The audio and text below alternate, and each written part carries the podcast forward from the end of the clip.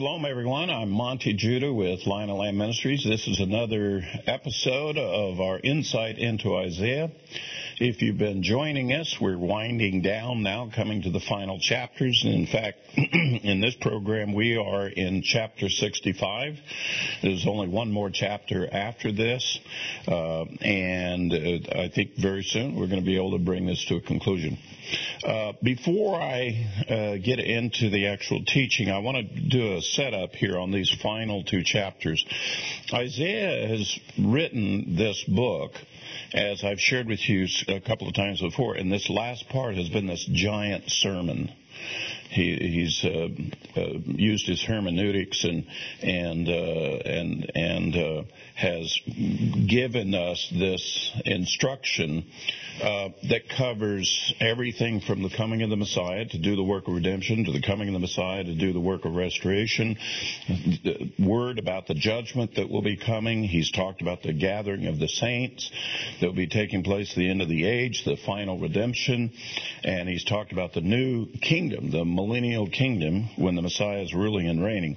He's touched on all of those things, and so what he's going to do here at the end of his book, he's going to be summarizing those things. These are the things I really was telling you. Um, one time I heard that the, the best way to teach is a three point uh, three point teaching, which says uh, tell them what you're going to tell them, tell them, and then tell them what you told them. And whether you realize it or not, Isaiah kind of followed that. And so we're coming down to the final point of he's going to kind of remind us of things he's already said before. And there's a couple of instances I'm going to point that out where he had already shared that with us and he's summarizing and bringing it to a conclusion.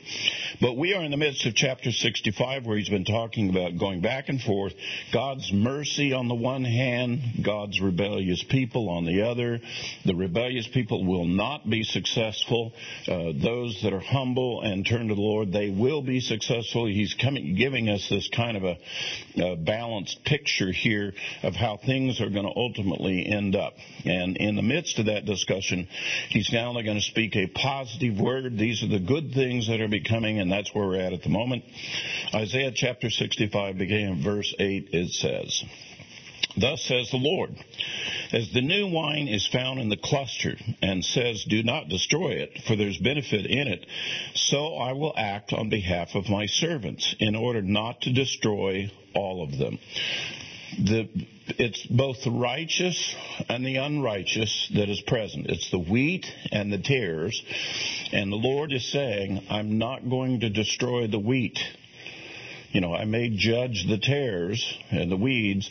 I'm, I'm, I can see the righteous in the midst of the unrighteous. I can distinguish between them. I'm going to do good to the righteous, but not necessarily to the unrighteous.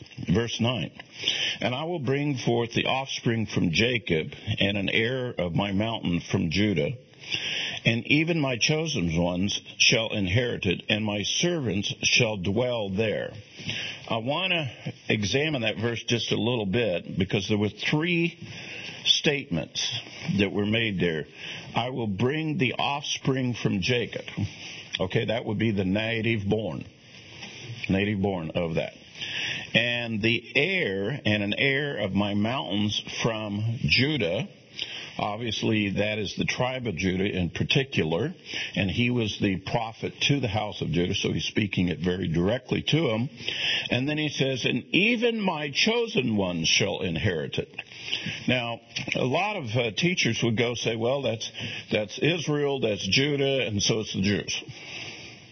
That's not what it's saying. What it's saying is, yes, uh, all of the descendants, the native born of Jacob, Yes, all of those associated with Jerusalem, those that are in the land, and then my chosen ones shall inherit it, and we are the chosen people. God chooses us in our redemption. When we receive the redemption of the Messiah, we are chosen by God to receive eternal life and forgiveness, and we are grafted in we are chosen of the Father, and that's what's making reference to. That includes all believers throughout the world. And so he's announcing that this is what this is the this is this group that's scattered in the world that's going to be preserved and brought out of the world in the midst of the world being judged.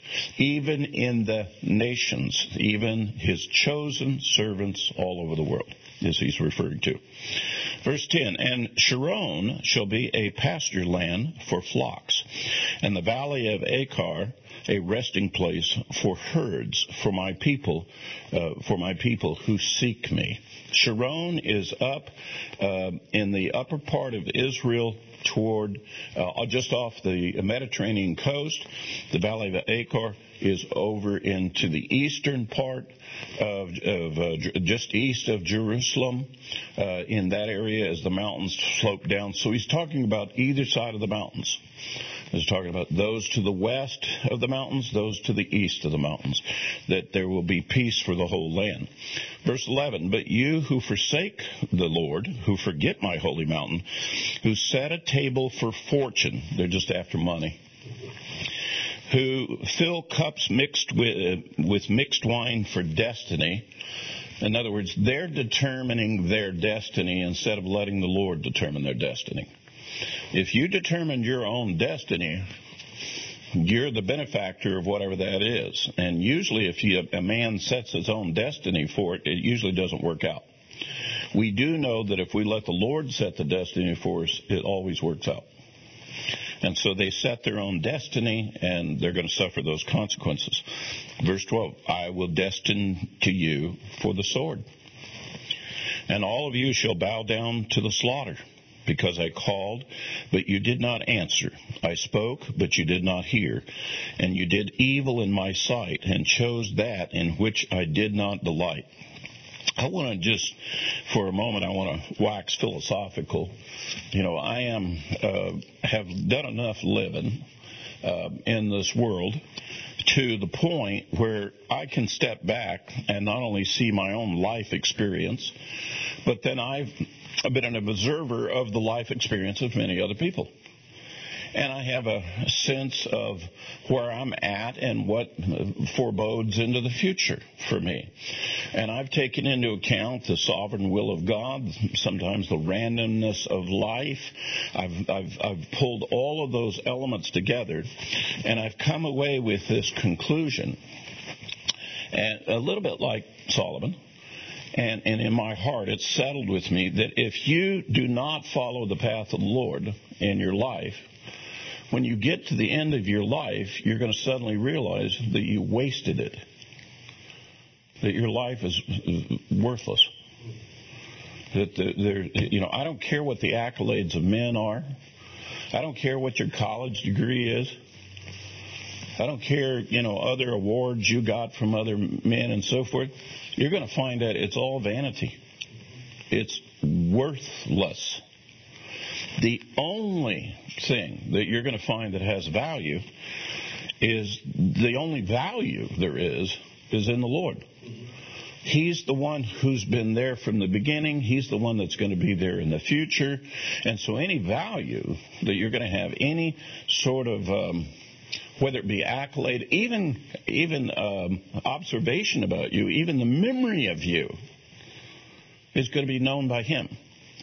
And He's the one who can carry your life into the future. He's the definition of your life into the future. Now, if you've taken a path where you didn't have him to be a part of your life, you did not seek him, you didn't follow what he said, you didn't pay it, you wouldn't listen to him and so forth, I'm telling you, when you get down to the end, and by the way, we're all going to get to the end. You got nothing. Um, which is is it's utterly fascinating that that's what this life is. But it's true. That's what it is. We're mortals.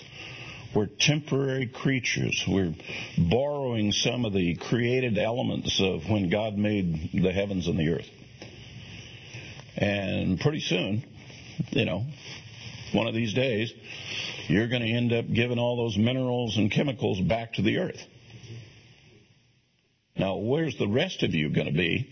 And what, what are you going to, what's going to be the essence or the value of you or whatever happened to you? Only in the Lord will you have it. only in the Lord. Uh, and we're not just shifting into nothingness. You're going to give an account. And you're going to have to come to terms with what you accomplished, what you didn't accomplish, who you knew, who you didn't know. And uh, standing up and saying, well, I was well liked by other men who are in the same boat with me is not going to be worth a thing. All right. Um, uh, verse 12, I will destine you for the sword, and all of you shall bow down to the slaughter because I called, but you did not answer. I spoke, but you did not hear. You did not, you did evil in my sight and chose that which I did not delight. Now, God knows about it. And if it wasn't a delight to God as you're slipping into eternity with God, how do you think that's going to work out for you? If He does not delight in you, I wouldn't want to be in those shoes. And because it is His universe, it is His kingdom, He is the God, we're just the man part. He's immortal, we're mortals. Um, and we don't have any say, quite honestly. We just get the benefits Him, or in this case, the judgments uh, from Him as well. Now He's going to make the contrast again Okay, this is where they're at that didn't choose the Lord. Verse 13, therefore thus says the Lord God, Behold, my servants shall eat, but you shall be hungry. Behold, my servants shall drink, but you shall be thirsty. Behold, my servants shall rejoice, but you shall be put to shame. Behold, my servants shall shout joyfully with a glad heart but you shall cry out with a heavy heart, and you shall wail with a broken spirit. The contrast is just amazing. Those that serve the Lord, the ultimate uh, end for them is joy.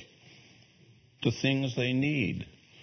Uh, the others who did not choose the Lord, they're going to have a problem. Um, when I have read this verse of the past and I've considered the prophecy of the Great Tribulation, we may see this dramatically displayed in those days, where those that are escaping with the Lord in the days of the Great Tribulation, they will eat, they will drink, and they will rejoice, when a whole lot of other people in the world have no food, have nothing to drink, and it's terrible. It's terrible for them and their communities. Uh, in recent days, we've seen the country of Venezuela and the lack of water, the lack of food, the, the lack of the basic things the community needs. It has to be terrible there. I mean, just utterly scary and terrible um, to be in that place. And this is a modern nation, and it's only taken them this long to go down that far. I don't know if you know that, but I think Venezuela was like the fourth richest nation in the world back some time ago. The fourth richest nation. Um, they weren't socialists then. They were a democracy. But since they became a socialist nation, down the tubes. Um, and and but they also turned away from the Lord uh, dramatically turned away from the Lord. Socialism doesn't leave room for God. Socialism pushes God out. I don't know if you know that or not. So does communism. Only democracy allows God to be a part of things. And I'm not saying that democracy is better than socialism. I'm saying when a nation allows God to be part of their life, it's a whole lot better than not God having in their life. Those that follow the Lord eat and drink. Those that don't follow the Lord are thirsty and hungry. That's the way it, it comes out. All right, verse 15. And you will leave your name for a curse uh, to my chosen ones, and the Lord God will slay you, that my servants shall be called by another name. The comparison. You, you will lose your name, but my servants get a new name. You know. And we've talked a little bit about the destiny of what a name means. And how someone gives you a name, you don't really pick a name for yourself.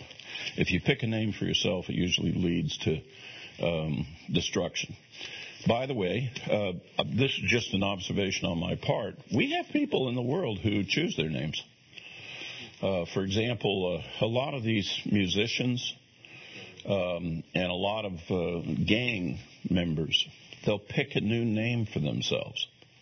And they'll give themselves a destiny, basically, of death and destruction. Instead of having a destiny of the name that was given to them in the Lord. Uh, and we see examples of that all the time. It will be good when we get our new name from the Lord. It will be definitely good for us. Verse 16, because he who is blessed in the earth shall be blessed by the God of truth, and he who swears in the earth shall swear by the God of truth, because the former troubles are forgotten, and because they are hidden from my sight. For behold, I create new heavens and new earth, and the former things shall not be remembered or come to mind. But be glad and rejoice forever in what I create. For behold, I create Jerusalem for rejoicing, and her people for gladness. I will also rejoice in Jerusalem and be glad in my people, and there will no longer be heard in it, in her, the voice of weeping and the sound of crying. No longer will there be in it an infant who lives but a few days, or an old man who does not live out his days. For the youth will die at the age of 100, and the one who does not reach the age of, of 100 shall be thought accursed. And they shall build houses and inhabit them. They also shall plant vineyards and eat their fruit, and they shall not build and another inhabit. They shall not plant and another eat. For as the lifetime of a tree, so shall be the days of my people, and my chosen ones shall wear out the work of their hands. They shall not labor in vain or bear children for calamity, for they are the offspring of those blessed by the Lord, and their descendants as with them. And it will also come to pass that before they call, I will answer, and while they are still speaking, I will hear. The wolf and the lamb shall graze together, and the lion shall eat straw like the ox, and dust shall be the serpent's food. They shall do no evil or harm in all of my holy mountain, says the Lord. Here he is describing the new heaven and new earth. He's describing the kingdom.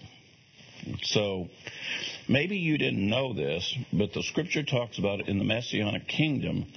There is going to be a catastrophic restructuring of the surface of the earth.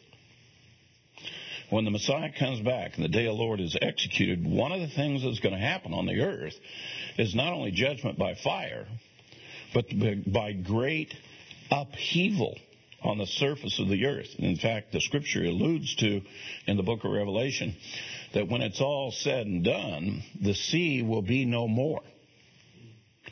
Now, right now, in the earth that we have, in the crust, the surface of the earth, it's about 30% land and about 70% water.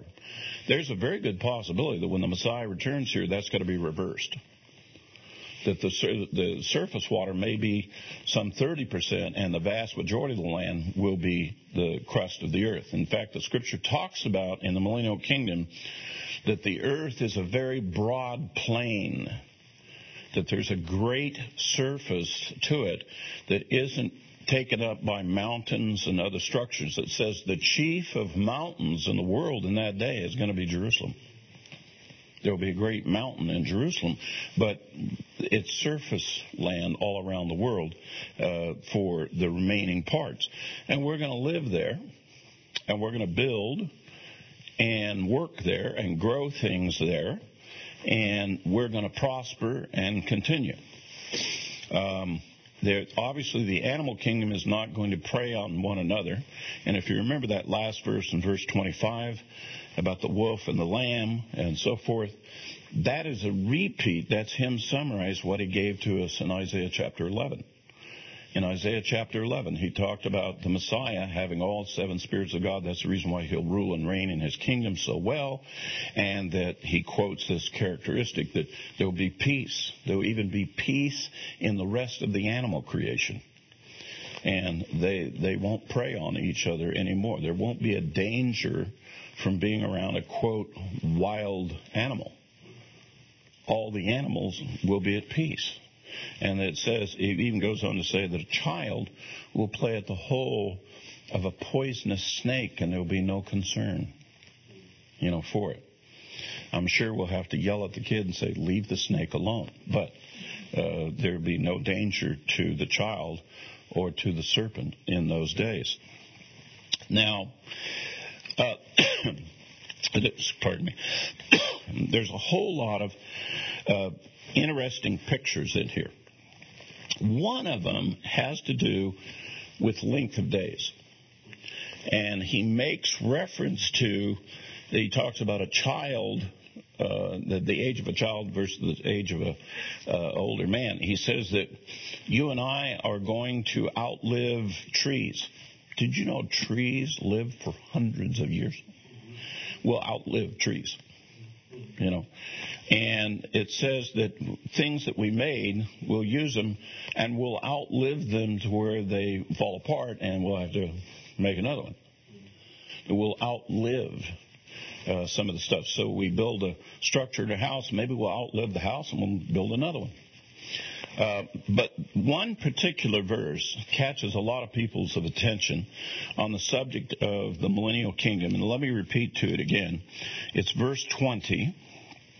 And it says, No longer will there be in it an infant who lives but a few days, or an old man who does not live out his days. For the youth will die at the age of 100, and the one who does not reach the age of 100 shall be thought accursed. And a lot of people read that verse not realizing there's a metaphor going on about length of days, and they think it's a literal statement about uh, you can die after 100 years in the millennial kingdom, and that uh, there's a possibility of death in the millennial kingdom. No, there is not. No, this is a metaphor. It's trying to get you to understand that if you make it to the millennial kingdom, you're going to continue to grow, be healthy, be well, and you're going to keep going, keep going, keep going until the Lord says enough of the millennial kingdom. Now, when Adam and Eve were first created, was there a finite time that they were going to live? The answer is no. When God created Adam and Eve, He was fully intending they were going to live there forever and, and keep the garden and do what He was doing. It's only when sin and death was introduced that death came in, and that's what caused the termination of their their lives as mortals. And if we put on immortality, if I have a new body that is no longer subject to the diseases that caused my death. And God has come back as creator and cleaned up the disruption in the cosmos, in the entire creation, and He's put us back into a garden environment like he, when He built the Garden of Eden. And, and we have a whole, whole new world and a new heavens and we have all that new, then that means that we're going to live. In fact, the promise to us as believers of Yeshua is the promise of no second death. It's appointed unto man to only die once and then the judgment. And once the judgment is, it either decides that you are dead forever or you are alive forever.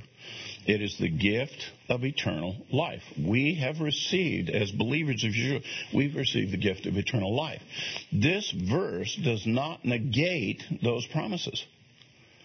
This verse is a metaphoric expression trying to explain that people are going to outlast. Now, if a person were to die at 100 years of age, if that's the hypothetical, then everybody would say, well, they're accursed. You're not going to be accursed in the kingdom, so you're not going to be dying.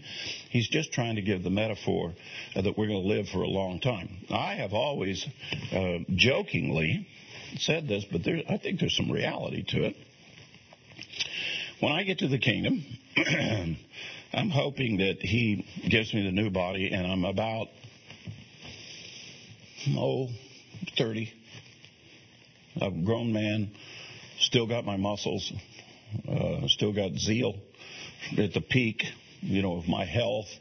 Uh, don't have any chronic issues. Just, um, you know, I used to play baseball and I used to play flag football and I went scuba diving and I played racquetball and I did and and I fathered children and I was handsome, all of it back then.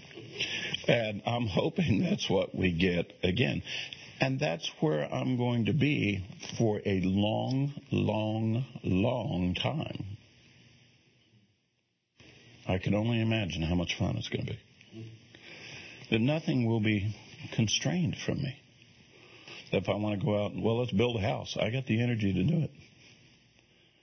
Um, and and and to live and enjoy uh, the kingdom and to I don't know about the rest of you, but I remember in my younger days, in my uh, late 20s and early 30s and so forth, that it was a very happy time for me. I got to do a lot of wonderful things, and I enjoyed my life and and uh, fathered my children, and it was it was terrific. Um, and so, anyways, I always share with people that when I get to the kingdom and I've got this great life, I'm going to spend oh, the first 500 years of the kingdom, I'm going to be consciously going around and meeting all my ancestors that are there in the kingdom. I want to go back and I want to spend some time with my maternal grandfather and my grandmother. I want to get to know my Judah fathers um, there and so forth. I want to go all the way back where I can sit down with Abraham and Isaac and Jacob and spend some time with them and get to know them really well. Then in the second 500 years, because of there's no end to the increase and because there's so many children and so forth that have been born, I'm going to spend the next 500 years learning all about my new kids and their lives and, and what they're about. And, and I can tell you right now, I'm going to have a ball. I'm looking forward to doing that. And every year, I'm going to grow tomatoes for the Lord. And um, now, that may not sound like the most exciting thing for you in your life to do, but believe you me, in my heart of hearts, the joy that that's one of the definitions of joy to me and i know the lord says it's going to be a time of rejoicing and there will be joy there so i i kind of already know what's going to be happening a little bit now there might be even some better things than that but i know my definition of joy i know it will be there and present. And I'm don't I'm not going to have to worry about a heart attack because I overdid it, or drowning, or falling out of the sky, or whatever. You know, it's all going to work out good, and it's going to be good. All right, we have completed uh, chapter 65 now. We have one last chapter to review. And again, this is a summary of what he's been saying all along. So let's jump in here. Let's see if we can complete this. Uh, chapter 66, uh, beginning at verse 1. Thus says the Lord, Heaven is my throne, the earth is my footstool.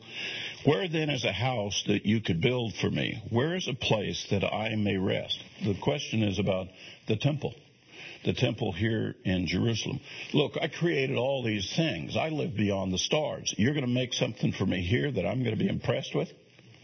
Is basically what he's saying here. Obviously, the answer is no. Whatever we do there would be a very humble effort. Verse 2 For my hand made all these things, thus all these things came into being, declares the Lord. But to this one I look to him who is humble and contrite of spirit and who trembles at my word. Um, I once heard a teacher say, and I agree wholeheartedly with this statement, that the principle of humility as a believer to be humble is a foundation stone in your spiritual life. If you do not in effect, master humility in your life. If humility isn't a mainstay of your life, there you don't have the foundation for spiritually growing and spiritually increasing. Those that spiritually increase and grow to maturity, it's based on a foundation of humility. Now, the world is always telling us stick up for yourself and you know and and be impressive and and be stronger than the other, and those are in many cases used as excuses not to be humble. Now, you can still be strong and be humble, but let me go ahead and tell you something. You got to be humble first. You don't get strong and then okay, I'll become humble. You know, to be humble, you have to lay all the other stuff down first and seek humility first, then God builds on you and adds to you from that. You don't do it the other way around. Um, and it's interesting that the Lord, when he's talking about the, the comparison between the temple and Jerusalem and, and what he thinks of it versus what does he think of a believer who's humble in his heart, contrite in, in his spirit, and he trembles at the instructions of the Lord. In other words, he honors what the Lord says. The Lord says, I choose that as far better than any temple that you could build in Jerusalem. In the Messianic movement today, we have a number of teachers who are specializing in talking about the temple and teaching about the temple. Wonderful. Let me tell you what is the greater teaching. It's to teach individual Messianic believers to humble up and tremble at His word and walk out before the Lord. That's even more impressive than if you have absolute expertise in the temple in Jerusalem. All right, verse 3. But he who kills an ox is like one who slays a man. He who sacrifices a lamb is like one who breaks a dog's neck. He who offers a grain offering is like the one who offers swine's blood. He who burns incense is like one who blesses an idol. And they have chosen their own ways, and their soul delights in their abominations. So I will choose their punishments, and I will bring on them what they dread, because I called, but no one answered. I spoke, but they did not listen. And they did evil in my sight, and chose that which I did not delight. Remember back in the previous chapter, he talks about this is not the delight delight of me. He's talking about religious people who are not seeking the delight of the Lord. They're going through the motions. They're even making sacrifices, but they're also committing abominations in their heart. Um, if you want a picture of how in the world did that happen, take a look at, in the days of Yeshua, the religious leadership of the land, those that controlled the temple service, those that did all those things. And they took Messiah King and they crucified him. Um, do you think they had any righteousness whatsoever as religious leaders that would commend them to the Father at that point? Is there anything that you can say they did good? The answer is no. And here's why.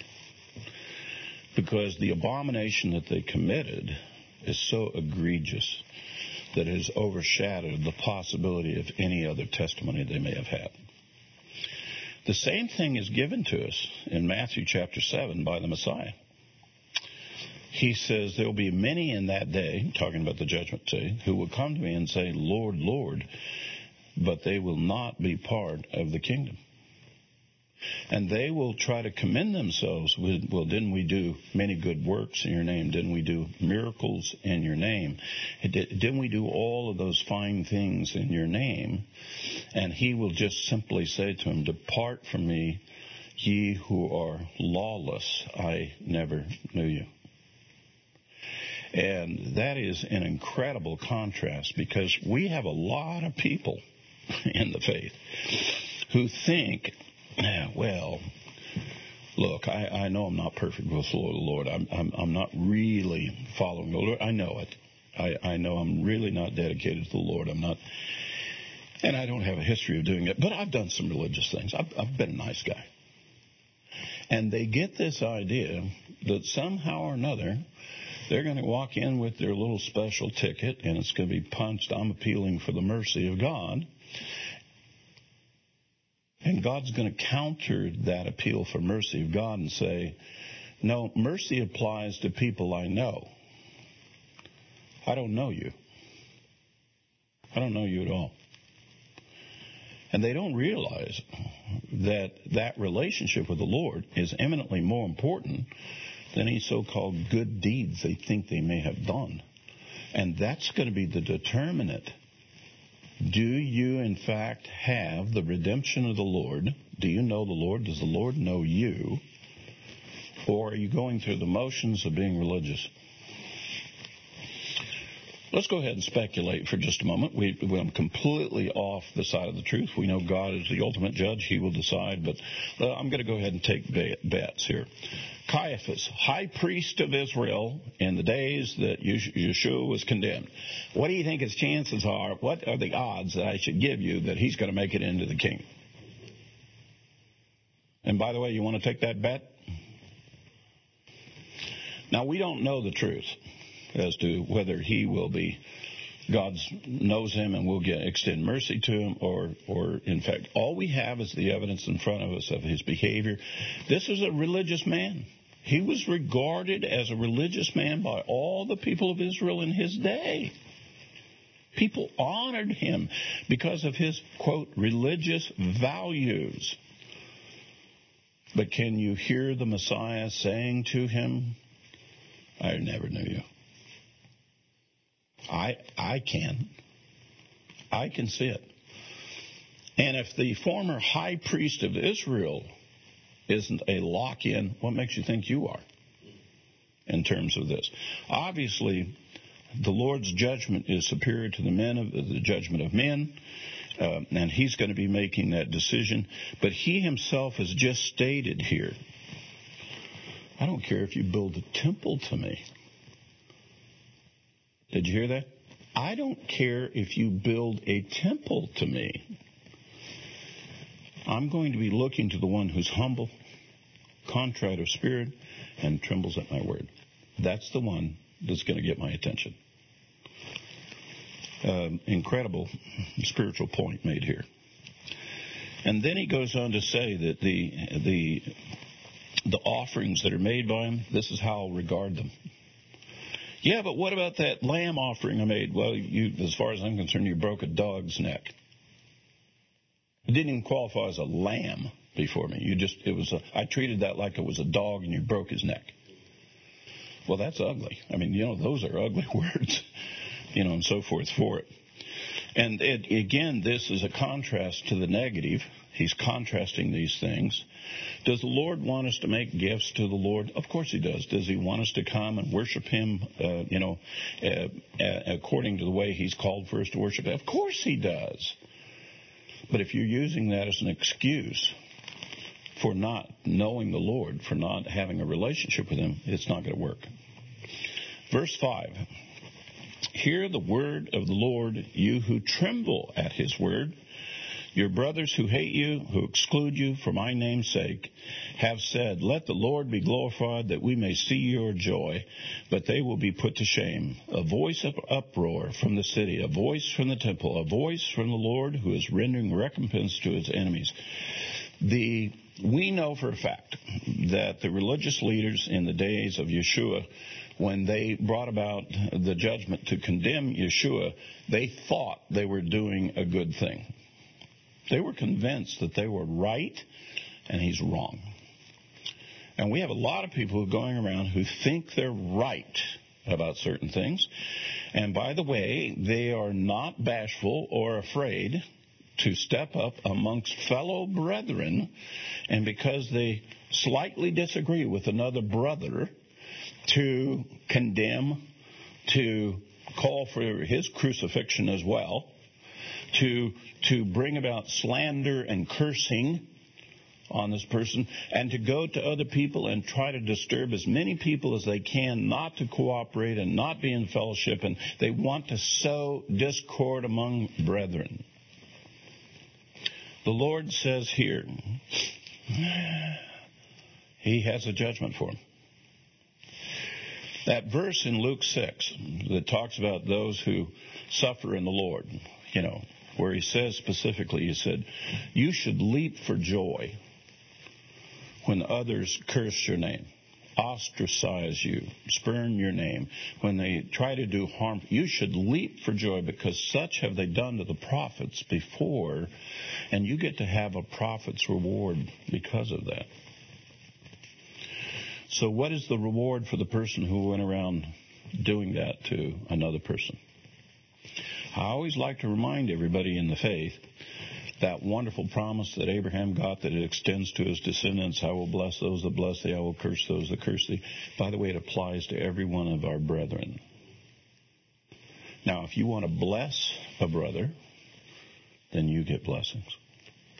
But if you curse a brother, guess what? You get the curses.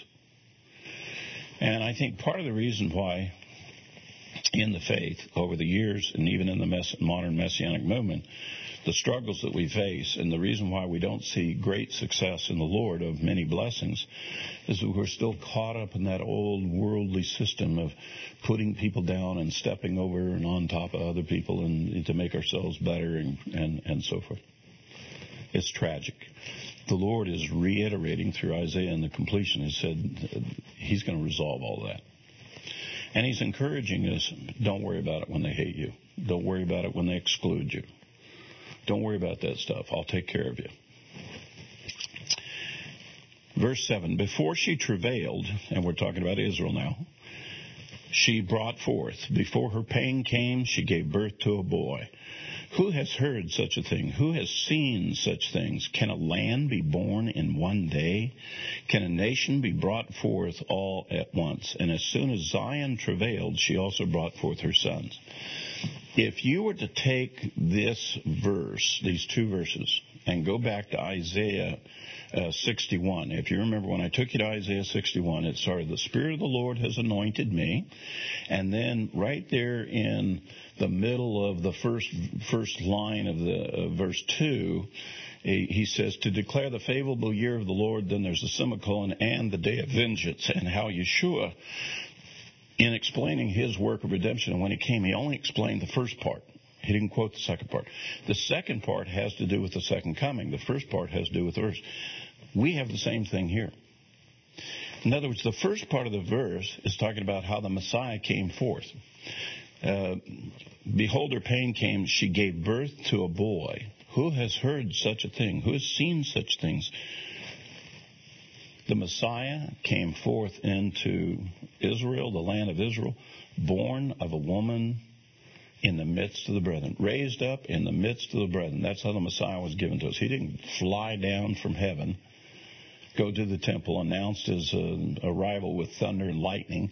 He was among us. And a lot of people never imagined that that's how the Messiah would come a lot of them thought he would come as a military leader, that he would rise up and he would wipe the enemies out. And so he obviously is the Messiah. But instead, he came humbly, just like what Isaiah's been talking about. Which is greater? To come humbly. But then, when you see the, the next phrase in verse 8, can a nation be brought forth all at once? Now, that doesn't apply to the first coming. But that certainly applies to the days we live in as we're getting ready for the second coming. The nation of Israel, the modern nation of Israel, came forth in one day. And all of a sudden, as soon as Zion travailed, she also brought forth her sons. And we've seen the regathering of many of the children of Israel, the house of Judah, back to the land of Israel as a result of the conflicts and the war of independence and all the conflicts in the Middle East, even though Israel is a new nation, it's in the midst of conflicts, but that's what has brought forth her sons. Not only that are in the land there, but spiritually they're coming forth from all over the nation, all over the world. Today, we as Messianics, we see ourselves connected to Jerusalem. We see ourselves connected to the land of Israel. We see ourselves as descendants of Abraham, and we're merging all at the same time that God has brought forth a nation in one day. And that's what it goes on to say that, uh, verse 9, Shall I bring to the point of birth and not give delivery, says the Lord? Or shall I give delivery, shut the womb, says God? Be joyful with Jerusalem and rejoice for her, all you who love her. Be exceedingly glad with her, all you who mourn over, that you may nurse and be satisfied with her comforting breasts, that you may suck and be delighted with her bountiful bosom. For thus says the Lord, Behold, I extend peace to her like a river, and the glory of the nations will over, be like an overflowing stream. And you shall be nursed, and you shall be carried on the hip and fondled on the knees. Let me just uh, say that this this thing that we see going on in this generation, how the favor of God has come back to the land of Israel, how we have a modern state of Israel, how we have a messianic movement that began to emerge at the same time how that they were being raised up from smoked out of the woodwork of, of the nations were all coming forth. That's describing the modern messianic movement. Do you remember me saying to you that years ago, when I studied this book, I suddenly saw the prophecies of what was supposed to be happening, and I started and I started looking for where are my brethren at because I feel I'm smoking up out of the woodwork. Where's the rest of them? It's not just me. It's got to be a whole bunch. And uh, yeah, I, I, you know, I, I know this. Uh, I don't know if it, can register with you, but in the early days, and we're going back 30, 35 years. In the early days of the Messianic movement, for me, it was a drop in the bucket compared to what it is today. It's a sea. It's worldwide now. It wasn't even in every major city or every state of the Union. It, there was a little splattering in Israel and a couple of brethren here, and then there was some stuff in the United States, a couple of places. I remember the first survey we ever did that we figured out there was about 80 messianic congregations or groupings of people call themselves messianic. That's those are the days when I was. We're way past that. And it's emerging and still increasing. And it will continue to increase, I believe, in this final generation until the Lord is returning. Verse 13. As one whom his mother comforts, so I will comfort you, and you shall be comforted in Jerusalem.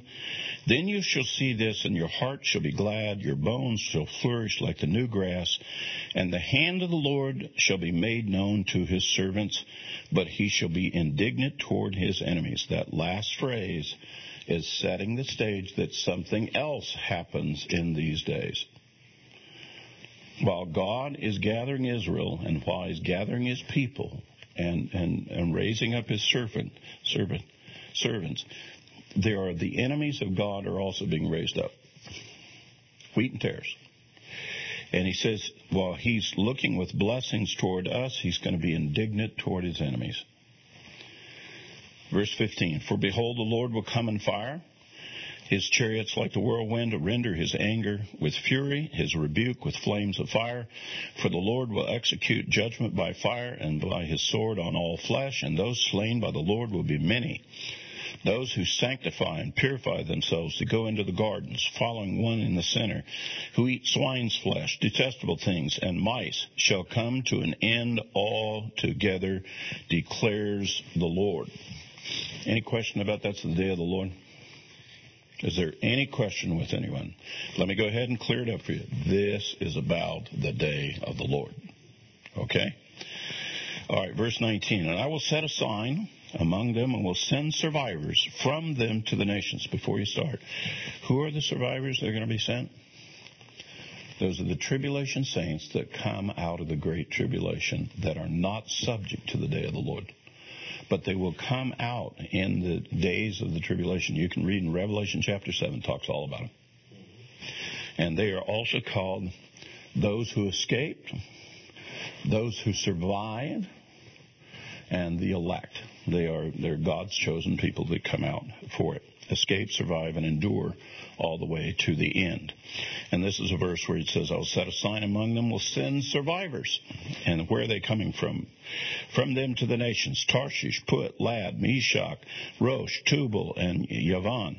And to distant coastlands they have neither heard my fame nor my glory, and they will declare my glory among the nations. Now when Isaiah wrote this, he said, you know, I don't want to limit the Lord on this one. I believe God has the power to deliver his servants even in lands and places I've never heard of. And that's what he's saying right there. And the answer is that is true because we happen to be in one of those places that Isaiah never heard of.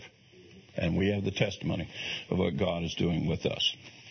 Verse 20 Then they shall bring all your brethren from all the nations as a grain offering to the Lord, on horses, in chariots, in litters, on mules, and on camels, to my holy mountain in Jerusalem, says the Lord. Just as the son of Israel bring their grain offering in a clean vessel to the house of the Lord. I will also take some of them for priests and Levites, says the Lord.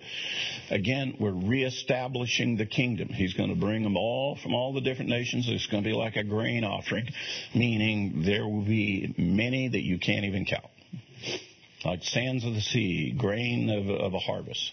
Uh, you can't even count them up, and they're going to be brought, and that's the final redemption, and that's the greater exodus that's described to us. Verse 22, final review, and he ties it together.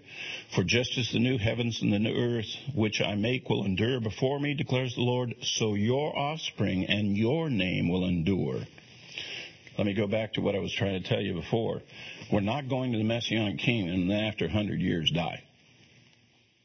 You're going to the Messianic kingdom and you're going to live forever. And oh, by the way, what's getting ready to say is when you get in the kingdom, you're going to see every new moon that occurs in there and you're going to celebrate every Sabbath day that's in there. Because he says here, uh, verse 23, and it shall be from new moon to new moon, from Sabbath to Sabbath, all mankind will come bow down before me, says the Lord. Then they shall go forth and look on the corpses of the men who have transgressed against me, for their worms shall not die, their fire shall not be quenched, and they shall be an abhorrence to all mankind. Now, how is it possible if I'm in the Messianic kingdom, I'm going to be able to see that?